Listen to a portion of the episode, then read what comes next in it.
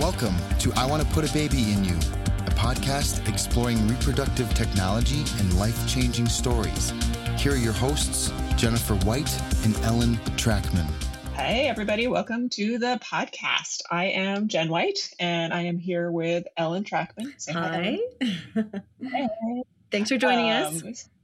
Yes, we, we love it. We're sorry we've been a little sporadic over the summer, but it has been, well, summer and that's just the way it is we are hopeful as we get through the fall we're going to start getting uh, back to our regular consistency but we're he- glad we're here with you today um, so ellen i yes. have to admit that the question just has to be for you today because i am absolutely embarrassed that my own answer is i have never been to canada I have wow. never crossed that border. Why? And you've lived so many other countries. It. I I I don't know why. I just never have been to Canada. How if you wanted to drive to Canada right now, how long would that take you? A couple hours? Uh, probably six or seven hours would be my hmm. guess. Hmm. Can, so I, totally actually, doable. I don't even know if we can go to Canada right now. Can we? I don't. I well, don't I think we can COVID. go to Canada. They can't come here. Is the direction it is? I don't know. I think our border was being opened that Americans could come into Canada, but Canadians can't come, but we did not reciprocally open the border that Canadians can come into the U.S. Wow, jerks. is what I think the last thing I read a couple weeks ago was. Yeah. So this may be completely out of date by the time people listen to it because you know these things also change on a minute by minute basis. yes, that is very true. Um, so theoretically, yes, I could go to Canada with a long drive. Um, also, I have an exchange student this year who's not allowed to travel internationally, so right. probably I'd have to leave him at home, you know, in the U.S. So anyway, so not for another year. But have you been to Canada? That was my question, yes. and that was my embarrassing uh. answer to my own question. I have been to Canada a bunch of times. Canada's great. I love Canada. Um, I, I want to see it. It seems yeah. awesome. We went to like 15 years ago went to vancouver for fun and did like a 10k race there that was really fun.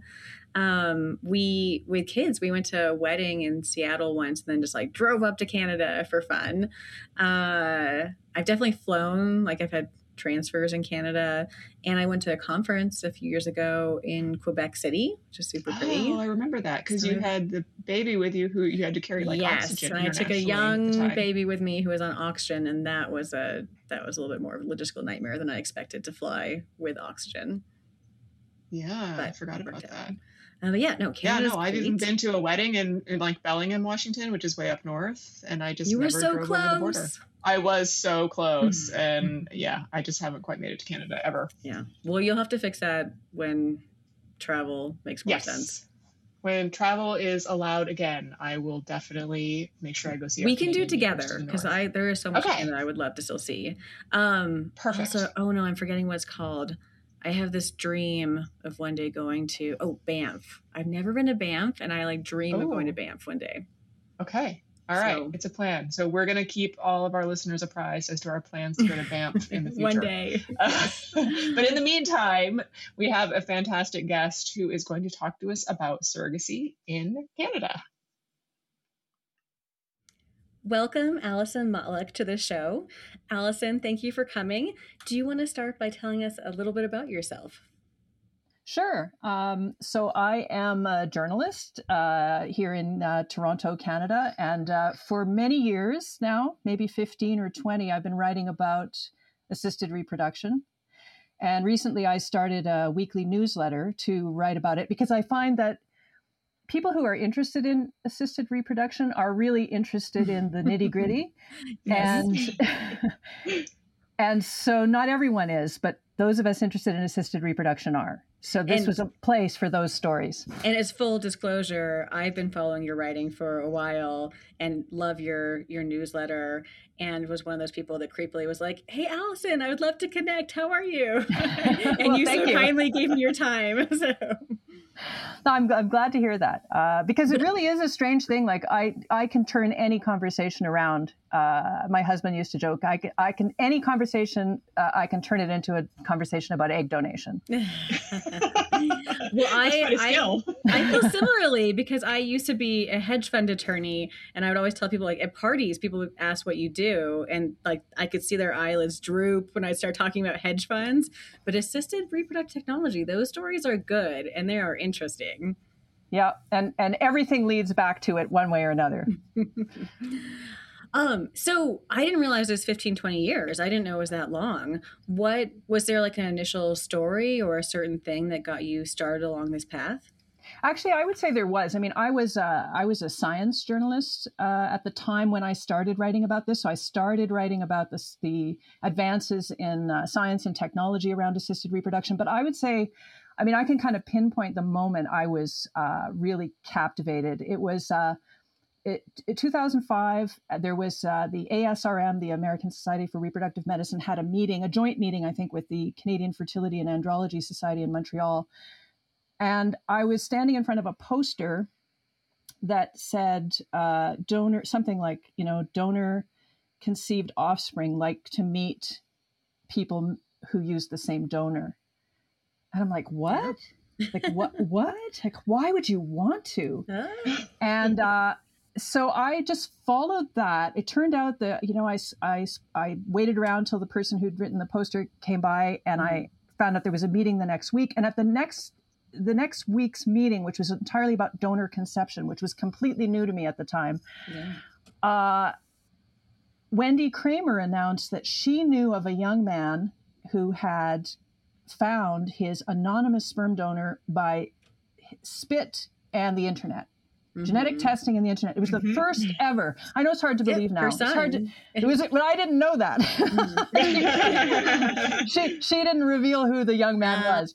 Uh, but that I I wrote that story uh, for mm-hmm. New Scientist magazine in the UK, which is who I was working for at the time, and that just blew me away and and it was a sensation like it was a sensation at the time i mean it was the first ever and it was suddenly everyone who thought they were anonymous mm, realized that that realized. was that yes. was done yeah. Uh, and now of course we know that you know this is there is no such thing as anonymity anymore. Regardless of what anyone any sperm bank might tell you it does not exist. But i was around when it first was extinguished. So that's what got me. After that it was I have gone, uh, it, it, you know, don't the donor conceived are the, some of the most fascinating people you will ever speak to. But then I got very interested in egg donors, in surrogates. Uh, I'm very interested in sperm donors many years after they donate. Any basically anyone uh, anyone interested anyone who's in this field i'm interested us in, too, in them. us too.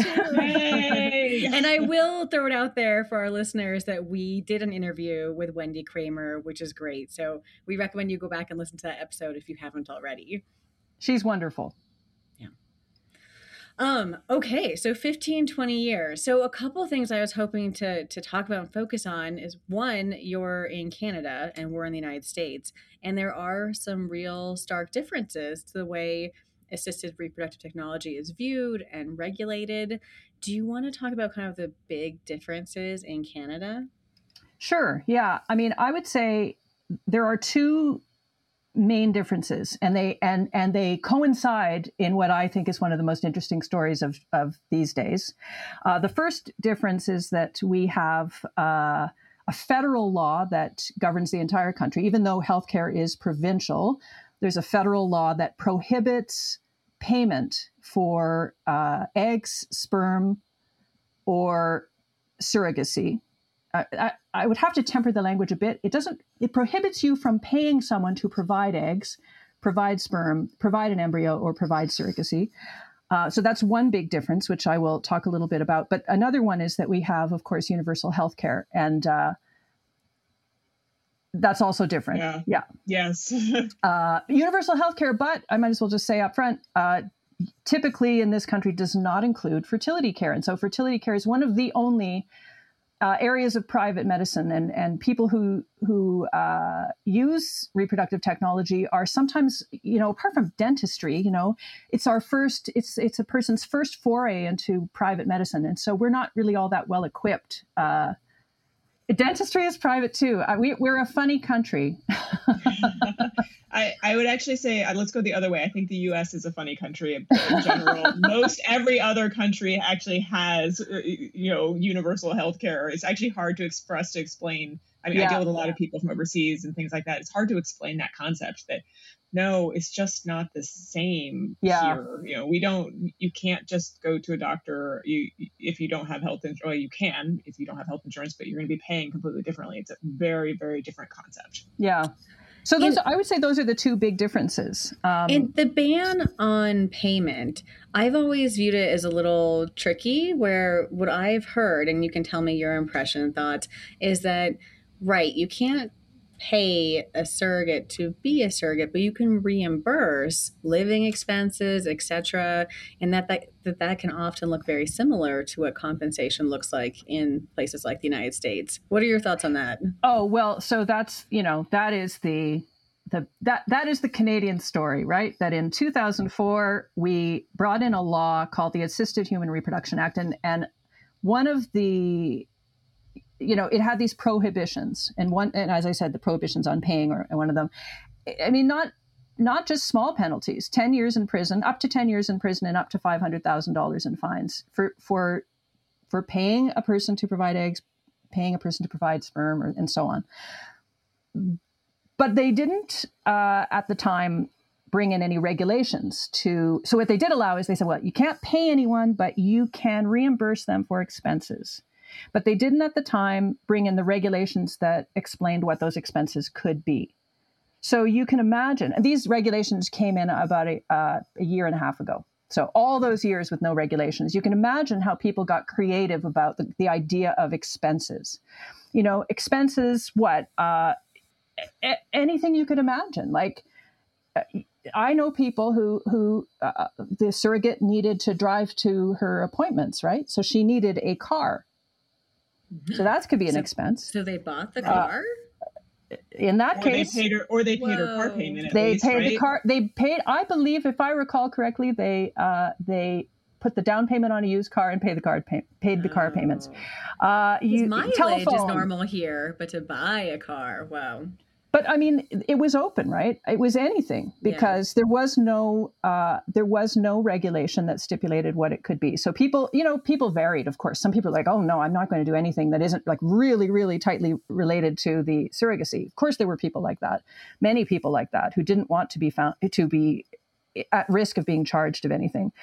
But then there were people who would do everything, like all your groceries, all your, you know, your your television you need to or, yeah, yeah, exactly. I mean you need a place to live right? So so so that's what happened there. And then in the in the middle ground where you know people were like where where's our comfort zone? they would i think i know actually a lot of people would write into the contract that they would have an expense you know we're going to cap the expenses they would say. We'll cap the expenses so that you know in the first uh, three months, you know, you can get a thousand, a maximum of thousand dollars per month in expenses, and then in the in the second three months, you might have a maximum of two thousand dollars per month in expenses, and then all they would, but they weren't expenses really. It was really a payment schedule, and and I know of couples who uh, paid that out, and then on top of that, they paid the real expenses because, of course. There are real expenses, you know. A surrogate, a surrogate does need to get to an appointment. A surrogate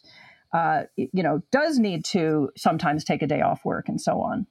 So it's a mess. It it it was, and I would say continues to be yeah. something of a mess. Yeah. Did the regulations fix that? The regulations did stipulate much more clearly uh, what would and would not be allowed. Um, we're sort of still because it wasn't that long ago we're still kind of waiting to see how's that going to shake down. Did it change behavior? Is anybody monitoring it? Like who's checking? Right who's the enforcement authority in and that? even is before it, wasn't there like one case where someone was charged with violating the there law? has been one conviction in all of these years and it was uh, the conviction was against the owner of a surrogacy agency and she was charged. I don't remember how many surrogates, how many egg donors. I, I think it might have been three or four. I, I, don't remember actually, but she was charged with several counts of paying outright money to an egg donor without using receipts or having it be correlated to expenses, Hmm. and paying outright to surrogates. Uh, and also, she was, uh, I believe, there was a charge involved with uh, something that took place in the United States, which was uh, a, a baby selling scandal on the West Coast, where Ugh. you recall you recall that. So there was Oh, a- there was a she had uh, connected two or three Canadian parents to clients of that particular lawyer. So those those charges were all rolled together. I didn't know that was connected. Yeah. And I will do one other plug for another podcast. I was say We another did- plug here. we did an interview with Kim Surratt where she worked with the FBI and like wiretapping to help bring down this terrible baby selling ring. So that's also a great episode to listen to. I want to listen to that one. I'm going to listen to that one. But back to this Canadian um, who was charged and Yes. convicted. so did she do time for it? Did she? No. What, what happened there? Well, it's a great story actually because uh, first of all, you'd think this would be a huge case. Like this is a you know this law before this law came into force, they did four years of uh, a royal commission asking Canadians what they felt about reproductive technology and everything. You'd think that the first conviction would get some attention, but I was in the courtroom that day when she pled guilty, and there was only me and one other journalist, and Oh. and neither of us were really reporting it as a news story. We were both on longer stories.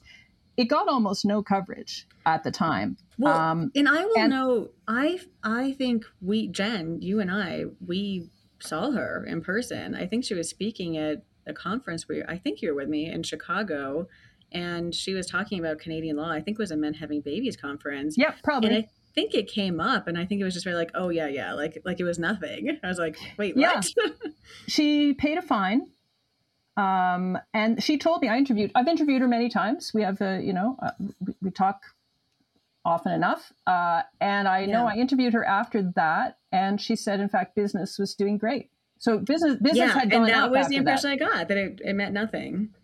it meant nothing to her business like her business is doing very very well so yes it had i mean that so there ha- there, there is no appetite to convict and i mean you can take a position on whether that's a good thing or a bad thing i mean uh, many of us are sort of stuck thinking well if you have a law you should enforce it if you think the law is not worth enforcing maybe we shouldn't have the law but but we are we are stuck in this place where we have this law and there's no appetite to really that we can see to to make it work. And you know many of us are asking why why do we have it? Um, so yes despite the fear that people have there have not been convictions. For instance no parent has been convicted for paying a surrogate or an egg donor money. And given that lack of appetite to convict anyone who breaches the law, I mean, do people follow it? Well, you know what? They follow it. People following it in ver- follow it in very varying degrees, but I think it, uh, uh, you know, it it be, it changes behavior of people and and not for the better. I think so. You know, you can imagine egg donors are are nervous when they take money sometimes. Even though it's not a crime to take the money it's only a time it's only a crime to pay the money but nonetheless they're nervous. Parents are nervous. Parents who are paying uh, you know uh, intended parents who are paying surrogates somehow anything really any kind of cash or gifts or anything are are nervous about it. And some of them refuse to do their surrogacy here in the country and they'll leave because it's more straightforward to do it outside the country. I have heard that. I think that really drives a lot of people to to leave the country for surrogacy, to leave the country for egg donation. Um, also, we have this weird thing. It's truly weird. We almost all the sperm in Canada comes from elsewhere. Most of it from the U.S. Hmm. All of the U.S. sperm donors are paid. Our our people pay for the sperm here. Right. That's legal, but they you're don't pay the technically not allowed to pay a sperm donor. So So, you similarly, pay for the sperm, but you can't pay for Canadian sperm, basically. yeah, that's that's right. Or eggs. You know, now that we can freeze eggs, the same is happening with eggs. And and, and so you know, you just have to shake your head uh, and wonder, like, what is it that the law is trying to achieve, and is it at all a- achieving that? You know. I mean, it's such a Um, fascinating um, thing of like eugenics caused by law. I don't know. Like there's less Canadians in the world now. I don't know. If, like uh, well, no. Okay, so that that's the interesting thing. Well, maybe that's true for g- genetically. There's less. There, there's right. uh, fewer Canadians, but there's probably more. Um, uh, more Canadian, uh, citizens. Ca- Canadian yeah. citizens and Canadian surrogate uh, surrogates than you know than you might guess by mm-hmm. looking at our population. So that's I think where the two interest the two things about Canadian uh, Canada that's different that they come together when you look at how Canada has become in the last couple of years a real magnet for international surrogacy. Because on the one hand, we have this prohibition on payment, which makes Canadian couples, you know, reluctant to do it here and maybe more likely to do it somewhere else. Uh, it's not a prohibition that we that we enforce if you, you know, pay it outside the country or you are a foreigner. Like it's, right. you know, it, so if you're a foreigner coming here, you can right. you could technically pay your surrogate. So if you're a, a strange seen, result, right? yeah, and I've definitely seen people encouraging Americans to go to Canada of course. for surrogate because they're like, but it's it'd be cheaper for you, and you know then. Uh, the interesting also the other side of that i've seen is a very I, I sit and lurk in a lot of facebook groups just to see what's going on in the surrogacy world and there's an interesting dynamic between American surrogates and Canadian surrogates. Oh, what's um, that? Tell me about and that. This the almost a resentment towards the, the Canadians come in with a very Canadian surrogates come in and say, well, we don't get paid, and then a very bristled resentment from American surrogates who go, well, you do, you just get paid these expenses and it is essentially equivalent to what we're getting paid. And so it's a very Uh, I, I, find it fascinating to watch them bristle back and forth at each other about which I mean we see it as essentially an equivalence in, in our eyes because of course you're getting compensated it's just laid Semantics. out in a different way it's well but it feels it. it. feels different I mean first of all there are some women and I have interviewed a few who do not get paid I have sure. cer- certainly there are some in the United States too, that's absolutely. right yeah we've all yeah. one here yeah so but I think it feels different because you're not allowed to yeah. And, and, no, it's just an you know, interesting bristling back and forth between them. That's interesting. Yeah. yeah. Yeah, and I mean, there's a little bit of bristling going on here too, with when you know people are like, you know, I don't get paid well, and I, well, I, you know, I got expenses of X amount, and so I mean, I think there is, it is an interesting and strange dynamic, right? Yeah, yeah. I mean, but when truly, I mean, they're all at the heart are doing it for the same reasons. They want to help a family, it's just a matter of the semantics of how people are being compensated for it most of the time. Yeah, I mean, it's, I, I think people have varied motivations for why they want to do it. And I'm sure the, they vary as much in the US as they do here. Everyone's different. And, uh, you know, for some people it is it is absolutely 100% i just want to help this person this family to have a child and for others it's that plus i have i have some financial need among other reasons. There are many reasons. Sure. But uh, but I think what's interesting about uh, Canada again, I mean, I, I, what I thought where I thought you were going to go with that is the is the idea that you know our our surrogates, of course, um, because they're Canadian, by and large, they're Canadian citizens and have access to pregnancy care through universal yes, health care. That is huge. And so yeah. that for a for a for an international uh, int- intended parent, you know, that's a, a yeah. wonderful thing, right? So first of all, we we are a pretty healthy nation to start with because we do have healthcare by and large. Uh, and then you put on this that you know a Canadian woman who's pregnant, even if she's pregnant for someone else, is going to have pregnancy care and birth care. You know, that's, that's a, a lot of money. Yeah. And so no, that, that does make a big difference. Yeah, and I think so that that again that those two dovetail to make Canada this, you know, perfect place. Well, actually, there's a third thing too, and that is that we don't have restrictions on who can be, uh, who can use surrogacy. So we don't say, oh, you have to be married or you have to be heterosexual mm. or, uh, uh, you know, whatever. It's it's people who want to pursue this are allowed to pursue it, and and so there are so many nations around the world where that's not the case. Right. Canada um, allows international surrogacy and allows it for it allows it for for anyone and that of course varies state to state here in the united states um, does it is it does it even work for the intended parents not being genetically related to the child i don't So- think I don't know of any law that says you can't be. Now it might be a problem for them to return to their home country, but in terms of you know uh, creating a family with children who are not biologically related to you, I don't think there's any any restrictions on that. Yeah. Wow. I, and does it make a difference between tradition, what they call traditional or genetic surrogacy versus gestational? Yeah, let me think. Uh, I know that we have less traditional surrogacy than we used to. Well, I shouldn't say that. That might be ticking up again. um, No, but uh, uh, mostly when I talk, I'm talking about gestational surrogacy. Sure. Uh, Us but I, too. yeah, and I maybe I I don't know enough about traditional surrogacy to to really speak about it. But uh, but I have heard actually that in the province of Ontario, there's more of it now than there was five years ago. Interesting. And just for listeners who aren't familiar, genetic surrogacy, of course, is when the gesta- when not gestational when the surrogate is genetically related to the child. So generally, the pregnancy happens by IUI or insemination versus That would be traditional surrogacy. yes right? traditional, but also called genetic surrogacy. Um, versus Oh, interesting. Yeah, Okay. so I've been hearing this term that they've been trying to move it from traditional to call it genetic surrogacy.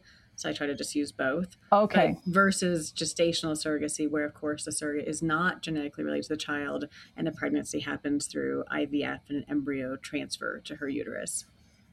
Right. Um, interesting, just because it varies so much in the United States, state to state, where many states um, don't permit traditional or genetic surrogacy. So, for example, New York, which outlawed compensated surrogacy for 30 years and just changed that February 15th, 2021, Mhm. they now allow compensated gestational surrogacy, but um, I believe traditional slash genetic surrogacy is still criminalized. Huh. But it certainly wasn't included in the law. That's right. Yeah. Yes. Right. Right. Interesting. Um, okay. Well, go Canada. Definitely some differences. I would, while we have you, I'd also love just 15 years of reporting plus um, in this area. What have been kind of the the head scratchers or the the stories that you tell at parties and really wow people? like what? How did that happen? Well, you know, it's it's funny. Yeah, some of them are kind of long long stories. So I, but I mean, one of the one of the best stories I feel that I ever had the the opportunity to tell was an American story. Uh, a couple of years ago, I did a radio show about this, and uh, I'm sure you've heard about it. It was a woman who had agreed to become a, a surrogate, and she uh, her intended parents were from uh, China and she had an uneventful pregnancy. She had two children of her own already, gave birth, and Oh, upon the birth Allen? of her children, I'm trying to guess. yes, that's right, yeah, yeah. Upon upon the birth of her children, uh, or uh, on the upon the birth of the children, uh, the intended parents started to notice they didn't look alike, and uh, they were still in the country. And in order to go back to uh, China, actually, they had to do genetic testing, and that's when they discovered definitively that they were one child was not related to the intended parents, and they started to wonder if it was if that child was related to the surrogate, uh, and in fact, the child was. So that surrogate carried in her womb a child who had been created through this embryo and also one that was naturally conceived alongside it. And it's just a great story. They were wonderful. I mean to me it was them. They they they were two amazing uh, they described their story and uh, i think to this day i could be wrong but certainly at least a year after that event they did not have full parentage of their own child because Wow. of the way So that child was born your Which did- side? Who did you talk to? you to? interviewed Which the side did intended talk to? parents? I talked no, I talked to uh, to the um, the surrogate and her and her husband, Oh. who were Well, we- who were so. They, I mean, it's maybe the favorite, my favorite documentary that I've made that I of mine, you know, because Well- they told their story so well. We would love to hear that, and we'd love to link to it so that uh, listeners can hear it. Is it Sure. Is that available still? If excellent. if it's okay. if it's not online, I have it, but uh, and I can give you a copy of it to upload or Okay. something. Well, But we'd love to listen and link it for our I- listeners. it was you know after that story i in my newsletter i wrote about the fact i found some papers that this is not that uncommon that you can conceive a child alongside during ivf and so it could well be that there are other surrogates who have given birth to their own children and not known it. I mean, in this case, wow. it was more obvious because, first of all, the, the, children had to be genetically tested in order to go home and get their passports and go home, but also they were they were different races, right? The the uh, the child who was uh, related to the intended parents was was Asian, and the child in uh, the who was related to the surrogate was uh, her, the dad was black and the mom was white. So they yeah. they also did not. So we had two ways to find out. But in other children, it might not be so easy. And so it's possible that there is a child or two. That's who... really interesting. And I will say, anecdotally, I've heard another story that would support that theory of how it mm-hmm. being more common, where I think we were talking to an embryologist, and he told this story about, um, and I might get the genders reversed in this, but they transferred a female embryo, and during the ultrasound, the parents were shocked. This was not a surrogacy; it was just a regular IVF. But the parents were were absolutely shocked that it was a boy, and they were confused and were worried that the clinic had transferred the wrong embryo because they only had girl embryos, and like really concerned that they were carrying someone else's child. And ultimately, after the baby was born, they did genetic testing, and it was sure enough their baby. And they're pretty convinced that the embryo transfer likely failed and they huh. conceived around the same time. Wow. Yeah. Yeah. No, I mean it just it raises interesting questions. I mean, I think this is why I'm drawn to this field is that yeah. It every day raises interesting questions. Uh, yeah. Well, I, I feel the, like I learn something new every day. Yeah, and the, the Jessica Allen that superfetation, which the uh, the yeah. word I learned um, yes. about becoming pregnant while being pregnant um, case legally has been really fascinating to me. It's definitely something I've written on mul- multiple times because she brought a lawsuit against the agency, yep. and then the agency countersued her, and I think yep. that's still ongoing, still ongoing right? But yeah. I don't know. I don't know how much she talks about in her in the interview with you. But it looked. I mean, reading her her complaint, it was heartbreaking. Where heartbreaking. They had her baby, and demanded money that she didn't have to yep. say if you don't pay us this money you owe us because we paid you for carrying twins and one of them wasn't yours and you weren't owed that money if you don't pay us this money then we won't give you your child which ultimately they relented on but even reading some of the details and again this is her complaint so i don't know how much is true or not but her allegations that um, okay we agree but we're not meeting with you tomorrow. I we're busy. So yeah. maybe the next day. Like what? This is this is a child. We're not like dropping off some mail. Yeah. No, absolutely. No, she does talk about that. And it and again, I I, I mean I they it's heartbreaking. It's heartbreaking. But uh yeah, I mean I think there i mean of course there are many many many happy stories as well which you know and and and, and i'm i'm i'm always happy to also tell stories that go against what I might have expected. Like one of the beautiful things about doing this for so many years, I there are people I interviewed 10 years ago and sometimes I just think, "Huh, I wonder how that turned out." So there was one case where I interviewed, I was interviewing a, loads of egg donors for a story I was doing. Uh, and uh, one of them was a woman who was donating to her sister. But she was, it was very fraught. She felt pressured. She felt that her sister's marriage wasn't very strong. She felt, she felt very conflicted. She felt like the, her sister's husband was not going to ever let her see this child who was her who would be the biological you know child of hers but who would technically be her niece and about 10 years later i i just found i tracked her down i said hey i, I really want to know like how did that all work out you know and it was great because she was like, "Oh, it's wonderful," um, you know. Because I also wondered if she would ever have children. She hadn't had her own children yet. She said, "Oh no, it's wonderful." A couple of years after that, I had a daughter, and our two our two daughters are like best friends, and my sister and I we travel together. It's like the best thing ever. And I'm like, that's not what I expected, but yeah. that's great. you were worried about something and then you were wrong. So it was fine. And I was wrong. So no, it was great. I mean, you know, uh, so I, I also, I do like tracking. I like to go back and find out how did, how is this going? And uh, yeah. I, because I never throw anything away, I have, you know, I have all my notes from forever. Um, yeah. So I, I, I do like that. I, I like to see how things are going. Yeah. Um, well, do you have maybe one more that really like comes to the top of fascinating stories? Um, I mean, to choose, right?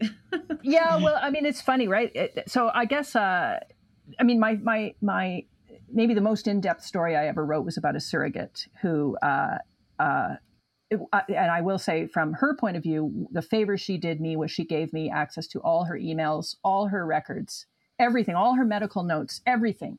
Wow. And so I really got a great picture of what what happened. But it was a case where uh, uh, a, a, couple uh, met her online through some online surrogacy arrangement thing, and they and they uh, contracted with her to uh, carry their child. And the surrogate did not get legal advice. Mm. The surrogate was not a Canadian citizen. The surrogate had no uh, access to Canadian health care. Oh, the no. surrogate didn't know her rights in terms of uh, so this particular couple wanted four embryos transferred, and even though the surrogate, uh, how long uh, ago was this? This was about 11 years ago. Okay. okay.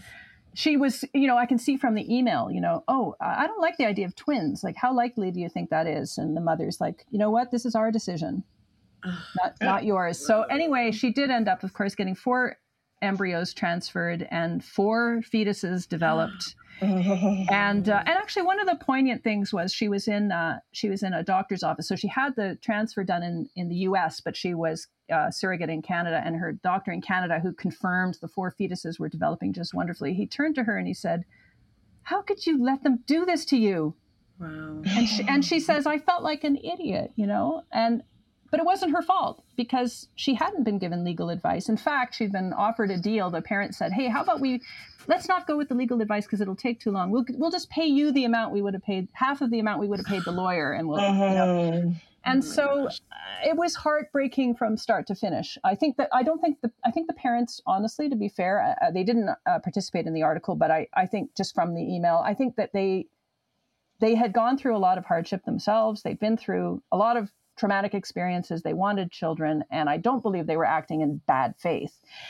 However, you know, when your eye is on the goal of the baby and you forget that the that the surrogate is is a person you know so that to me the the hardest part of the story was when the, the woman um, gets very very severe preeclampsia and is forced mm-hmm. to go to hospital the the intended mother tells her don't go to hospital because you don't have insur- you're not insured right now it's too expensive mm-hmm. but her surrogate friends told her like no you have to go yeah. you could die and, or you'll yeah. die yeah right. and in fact the babies were delivered within a day of arriving at the hospital and uh, how, early of course along?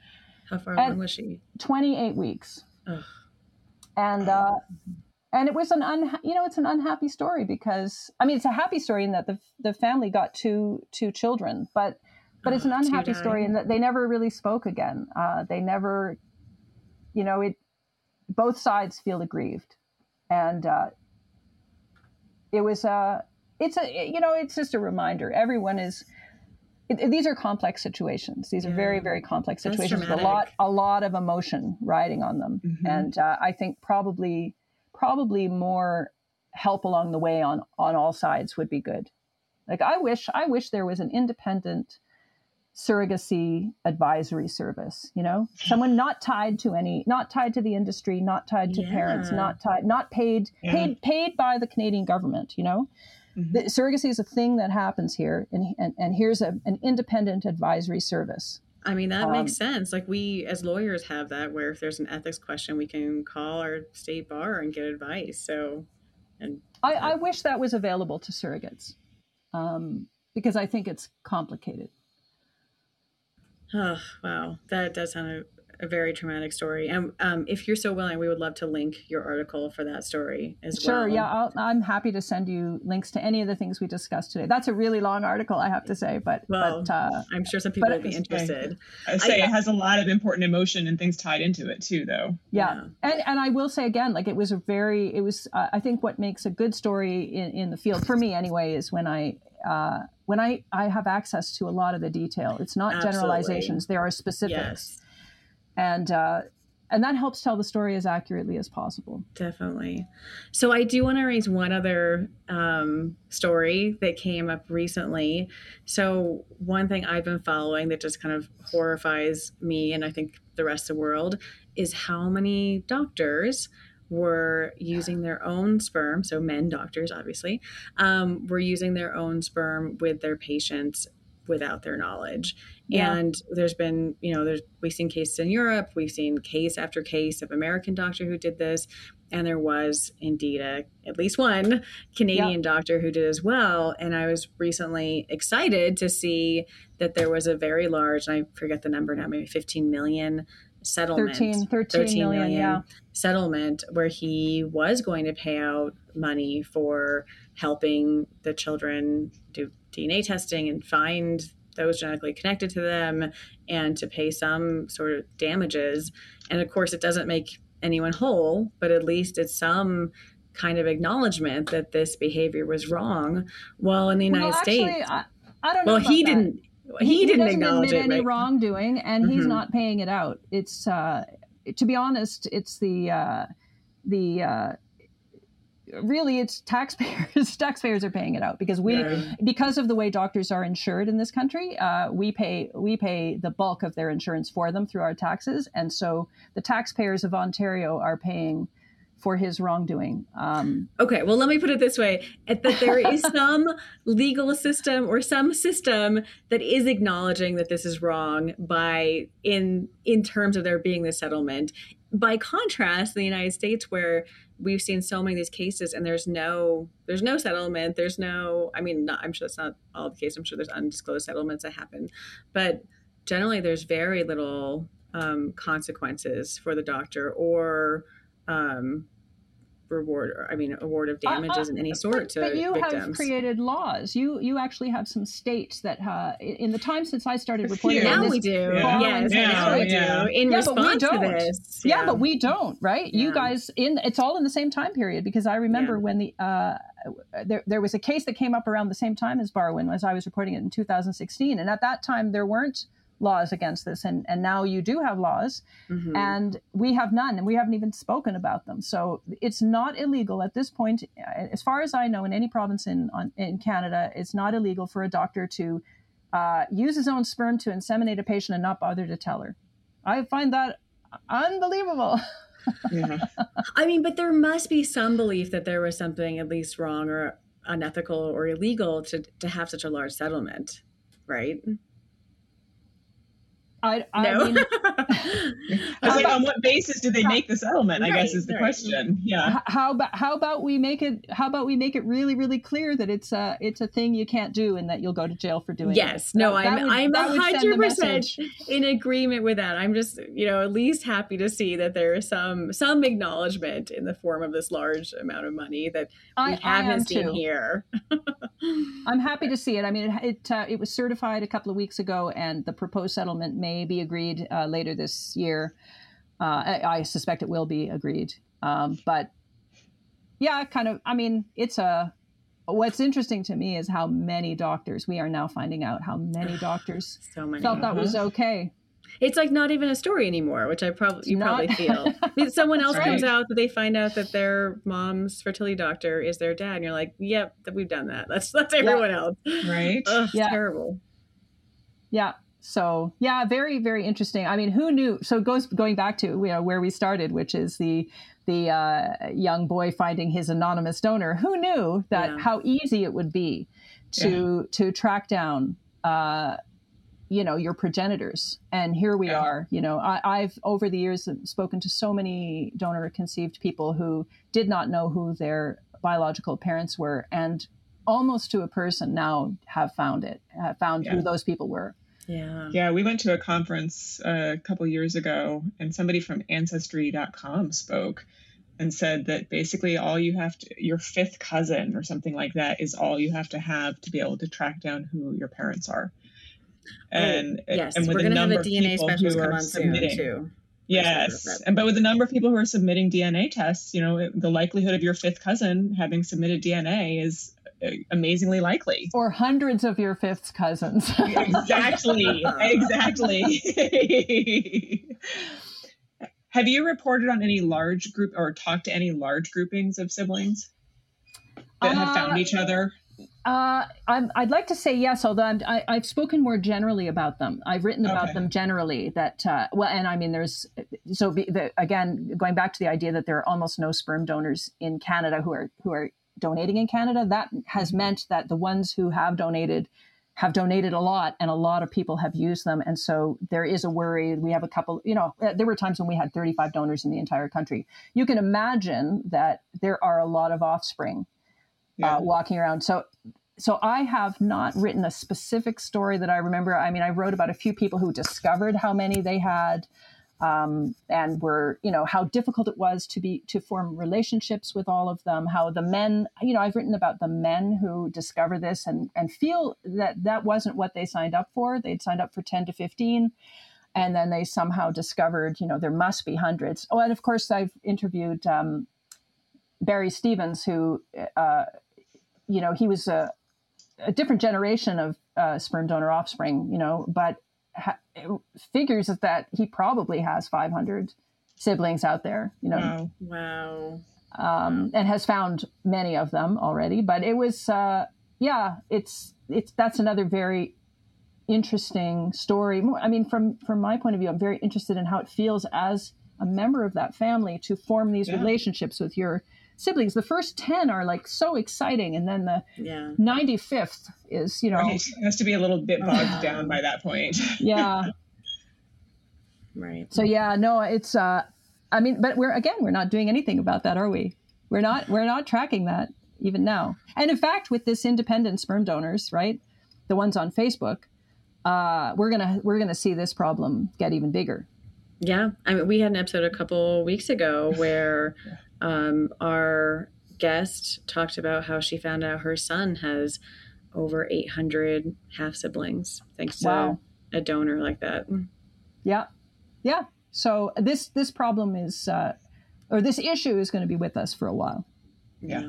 Absolutely. Whew, so much. Well, yep. this has been absolutely fascinating. Um, I hope you'll be interested in coming on again. We will definitely be interested in linking to all of your stories so people can see that and encourage everyone to subscribe to your newsletter and follow. Which I will name. I forgot to name it. It's heyreprotech.com. Yes. Actually, Hey, hey Reprotech newsletter. Yeah. Yes. Um, and we will Perfect. link to that as well because uh, you do such a great job covering these stories. And I, I know I personally am excited to, to continue to read your work. Thank you. It's been a, a great pleasure to talk to you. Thank you, Alison, for sharing such fascinating stories and your expertise as a journalist in this area for so many years, and we hope to have I you on like that again. led to like a yeah, I feel like that one led to like a lot of rabbit holes. Like uh, so the, many stories. Episode, our episode, yes. I'm like now there's like 85 things that people need to go listen to. I know it's true. So we will so check out those links and follow follow Alison Motluk's Hey Reprotech newsletter because uh, she's got some good stuff. Yes. And I mean, hopefully you guys think that we have good stuff. And if so, please, please go on to iTunes and give us a little rating. Uh, we, we always love five star ratings, but you know, we'll, we'll, take whatever people give to us. It's totally fine. Um, also, don't forget that we, if you go to our website, I want to put a baby in you.com, we do have fun merchandise. Uh, I still, it's a point of conversation all the time. If I'm wearing my I want to put a baby in you shirt, you know, people mm. giggle and point at me. And maybe it's because of my shirt. Maybe it's because it's me. I don't know. But, if you haven't noticed, uh, it has our logo on it, which is a sperm with headphones on. So that's always fun. Yes. Yes. So please go check that out. Um, you know, get get some if you want some. No pressure at all. You know, we're, we're not going to starve if you don't, but but we we like it because it's fun and we want to spread fun and joy in our lives. So, um, and a huge thank you to those who spread fun and joy in our lives and make make us awesome here.